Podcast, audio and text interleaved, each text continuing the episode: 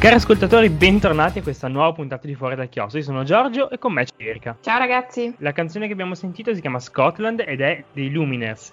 Il titolo chiaramente rimanda alla Scozia, beh, come non immaginarlo del resto, però alla Scozia perché è notoriamente una terra, eh, diciamo così, abbastanza selvaggia, molto, molto campagnola, perché il tema della, della puntata di oggi è la campagna. Tra l'altro un piccolo aneddoto di quando sono andato in Scozia, che praticamente ogni scozzese che vivesse non a Edimburgo nelle grandi città si poteva vedere come avesse almeno una pecora, cioè c'erano pecore ovunque in, in Scozia, una cosa incredibile, non me sarei mai aspettato, ma questo anche mi ha fatto un po' immaginare questo mondo un po' campagnolo, insomma ma le pecore, gli animali da, da, cortile, sapete, vi fanno pensare un po' alla campagna, no? Chiaro, Erika, dimmi che non sto delirando. No, no, non stai delirando, l'abbiamo pensato tutti un pochino. Che sto delirando? No, no, il collegamento con le capre e le pecore. Quindi abbiamo introdotto la puntata con questa canzone dei Luminers, ma Erika, parlaci anche un po' perché proprio dei Luminers. Eh, partirei appunto parlando dei Luminers perché abbiamo introdotto questa canzone, ma perché sono anche una band statunitense che si è trasferita poi in Colorado a Denver e si tratta in questo caso di un gruppo indie folk e folk rock e quindi abbiamo pensato che dei suggerimenti musicali di tipo folk o di tipo country si sposino bene con questo concetto della campagna. Il vero e proprio debutto musicale avviene nel 2009 ma la vera hit è il brano Oh Hey, che viene realizzato nel 2011 e che verrà poi utilizzata come sigla della serie tv Heart of Dixie. Altri suggerimenti musicali che mh, vorremmo farvi oggi sono i Manford Sons, gruppo musicale inglese che tratta il genere sempre indie folk e che si forma a Londra nel 2007.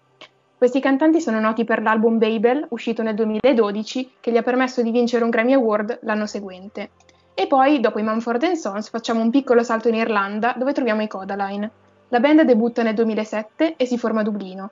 Le loro canzoni sono diventate celebri colonne sonore di film. Citiamo ad esempio Love Like This, presente nel film La risposta è nelle stelle di Nicholas Sparks, e I Hopes, che diventa poi una soundtrack della pellicola Love Rosie alcune delle quali vi faremo sentire successivamente. No, tornando al concetto di campagna, oggi ne parliamo anche da un punto di vista più letterario. Chiaramente chiunque sia letto un'antologia al liceo di letteratura italiana, campagna probabilmente pensa a Pascoli, quindi al fanciullino, alla sua campagna toscana. O lo amavi o lo odiavi Pascoli, non c'era molto da dire. O lo trovavi noiosissimo oppure ti piaceva un sacco. A me piaceva un sacco perché, beh insomma ragazzi, è Pascoli, dai. Comunque eh, parliamo di lui perché ha vissuto quella sua idea del nido, del fanciullino, eh, in un ambiente contadino, eh, rurale, nella campagna toscana. E un chiaro esempio è il fatto che una delle sue raccolte si chiami proprio Canti di Castelvecchio, dal nome del paese dove, appunto, dove lui risiedeva. E tante di queste sue poesie e di sue opere in generale, quindi sia raccolte sia poesie singole, si fondano sul mondo contadino su come le persone vivano in questo mondo, quindi ci sono scorci realistici della vita delle persone, ma ci sono anche veri e propri pezzi naturalistici in cui lui descrive la natura che si vede incontrare. Ad esempio nei, nei poemetti si può vedere il vecchio castagno in cui si parla della vita di questo grande castagno che parla con Rosa, una delle protagoniste dei poemetti. Sempre nei poemetti si può fare il caso della siepe, in cui appunto questa siepe che circonda la casa del piccolo proprietario terriero eh, dialoga con lui riesce a insomma, farsi capire che, e a fornirgli dell'aiuto, quindi proteggendo la casa dagli estranei e serbando all'interno tutto quello che poteva essere utile al contadino. Gli esempi in Pascoli sono tantissimi, soprattutto per me è molto bello il fatto che eh, è molto bello ed evocativo come Pascoli riesca a far parlare la natura anche in maniera inquietante, certo, chi non si dimentica eh, eh, il caso dell'assuolo con la sua onomatopea Chiu, Chiu, chiaramente quello è un po' inquietante, però anche questo è il bello, perché se ci pensiamo bene, la campagna di giorno è un luogo idilliaco, tranquillo, però di notte, insomma, diventa sempre un po' inquietante, con la luce soffusa della luna, qualche nuvola in cielo e chissà cosa si nasconde dietro i covoni di grano. Adesso magari sto esagerando un po', però comunque la campagna, essendo un luogo un po' più selvaggio, non ci dà quest'idea di tranquillità quanto la città. A questo mondo della campagna un po', un po ferino, un po' mistico e selvaggio si rifà bene un altro autore che forse è meno noto ai più perché non è tanto studiato, ma comunque io apprezzo tantissimo, mi piace tantissimo che appunto mi sento di consigliarvi per introdurvi al magico mondo appunto di Cesare Pavese. Cesare Pavese eh, è un autore eh, Langarolo, nato in Piemonte, nelle Langhe, poi trasferitosi a Torino, ma che ha sempre mantenuto un forte contatto con le terre della, della sua giovinezza, con le colline delle Langhe appunto, che diventano il teatro e il um, palcoscenico di numerosi suoi racconti e poesie. Mi viene in mente il suo primo, suo primo romanzo, Paesi tuoi, in cui appunto si racconta di questo cittadino che per, insomma, per necessità deve eh, accodarsi a, a, un campagnolo con cui era stato in carcere per trovare da lavorare, da vivere e si ritrova in un mondo completamente diverso dalla città, quasi ferino, quasi eh, molto strano, diverso da quello a cui lui era abituato, con dei riti che lui stesso non riusciva a comprendere. Se parliamo di riti, poi è impossibile non pensare alla Luna e Falò, capolavoro si potrebbe dire di Pavese, tutto incentrato sulla figura di Anguilla, il protagonista del romanzo, che ritorna dopo un'immigrazione in America nel suo paesino delle Langhe, ma una volta tornato qui vede che tutte le cose sono diverse, ma uguali, diverse dalla sua percezione, perché lui è cambiato, ha visto il mondo, quindi non è più completamente integrato nella piccola comunità contadina, ma al tempo stesso uguali perché lui si ricorda quello che faceva da piccolo, le, le vendemmie, eh, aiutare nelle cascine e così via, e questi stessi rituali non sono cambiati, tant'è che ancora all'epoca, dopo la guerra di liberazione, siamo dopo il 45, anche se l'anno non è proprio eh, precisato, comunque il periodo è quello, sono ancora i contadini, come ma lì come nel resto d'Italia, come anche negli anni successivi, che credono all'azione benefica della luna e dei falò nei confronti dei, dei raccolti, cosa a cui Anguillo, il protagonista, non può più credere, perché appunto lui ha vissuto, ha viaggiato, capisce che il mondo non è quel mondo selvaggio e mistico contadino, ma Pavese qui con un certo rammarico nota come eh, per chi, si è allontanato non riesca più poi a cogliere la bellezza forse intrinseca fino in fondo di questo mondo che invece chi è rimasto lì eh, libero e prigioniero mi sentirei di dire ancora, ancora sente riesce a capire fino in fondo se poi vogliamo chiudere, possiamo pensare a tantissime poesie che ha scritto, tra tutte, secondo me alcune delle più belle sono quelle della raccolta Lavorare stanca, in cui ci sono numerose poesie con scorci contadini e tutte legate ovviamente al filo, al filone esistenziale di Pavese, alla, alla grande tristezza che scorre in tutta la sua poesia, ma che comunque ci danno bene un'idea di cosa significhi la campagna per questo autore, ma in generale anche proprio a livello realistico ci dà bene un'idea della campagna, nel senso che si vedono le attività dei contadini, i loro pensieri e insomma, insomma chi è nato in campagna, comunque chi ci ha vissuto tanto, può ben cogliere gli aspetti che gli sono cari nella poesia di Pavese. E ora se siete ancora vivi dopo questa lunga tirata, direi di mettere un pochino di musica, di quella che vi accennavamo prima, cosa dici Erika?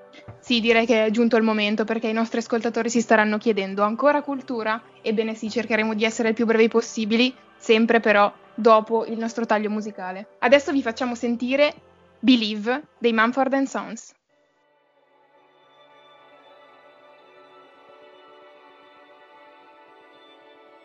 You may call it in this evening, but you've only lost the night.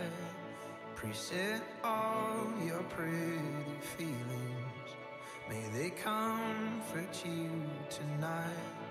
And I'm climbing over something, and I'm running through these walls.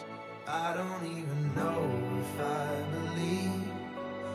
I don't even know if I believe. I don't even know if I believe everything you're trying to say to me.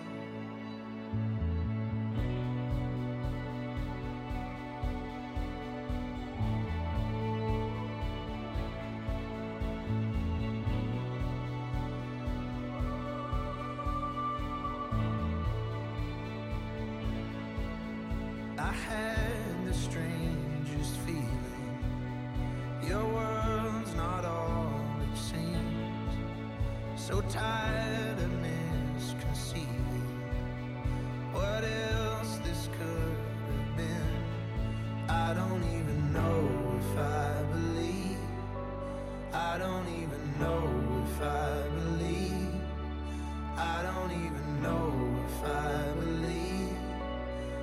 everything you're trying to say to me.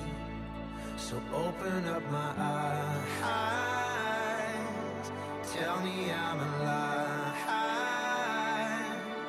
This is never gonna go our way. If I'm gonna have to guess what's on your mind.